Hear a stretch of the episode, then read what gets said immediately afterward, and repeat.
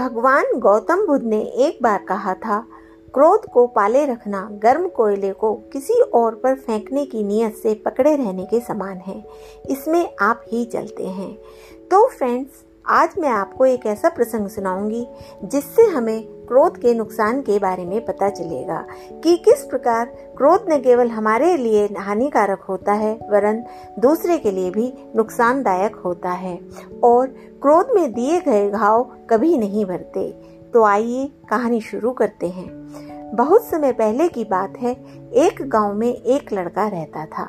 वह बहुत ही गुस्सैल था छोटी छोटी बात पर अपना आपा खो बैठता था और लोगों को भला बुरा कह देता था।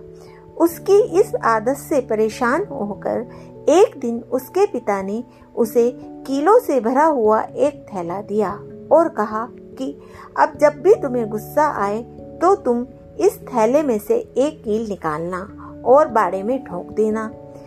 पहले दिन उस लड़के को चालीस बार गुस्सा आया और उसने चालीस कीले बाड़े में ठोक दी। पर धीरे धीरे कीलों की संख्या घटने लगी। उसे लगने लगा कि कीले ठोकने में इतनी मेहनत करने से अच्छा है कि अपने क्रोध पर काबू पा लिया जाए। और अगले कुछ हफ्तों में उसने अपने गुस्से पर बहुत हद तक काबू करना सीख लिया। फिर एक दिन ऐसा आया कि उस लड़के ने पूरे दिन में एक बार भी अपना आपा नहीं खोया। जब उसने अपने पिता को यह बात बताई तो उन्होंने फिर उसे एक काम दे दिया। उन्होंने कहा कि अब हर उस दिन, जिस दिन तुम एक बार भी गुस्सा ना करो, इस बाड़े से एक कील निकाल देना। लड़के ने ऐसा ही किया, और बहुत समय बाद वो दिन भी आ गया, जब लड़के ने बाड़े में लगी आखिरी कील भी निकाल दी, और अपने पिता को खुशी से यह बात बताई तब पिता उसका हाथ पकड़कर उस बाड़े के पास ले गए और बोले, बेटे, तुमने बहुत अच्छा काम किया है, लेकिन क्या तुम बाड़े में हुए छेदों को देख पा रहे हो? अब वो बाड़ा कभी भी वैसा नहीं बन सकता जैसा वो पहले था।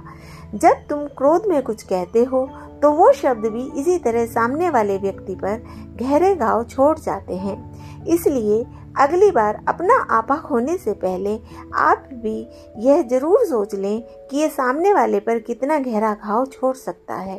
हो सकता है उस समय आपका गुस्सा आपको जायज़ लगे, लेकिन ये भी हो सकता है कि बाद में आपको अत्यधिक पश्चाताप करना पड़े, लेकिन उसके बाद भी सुकून न मिले।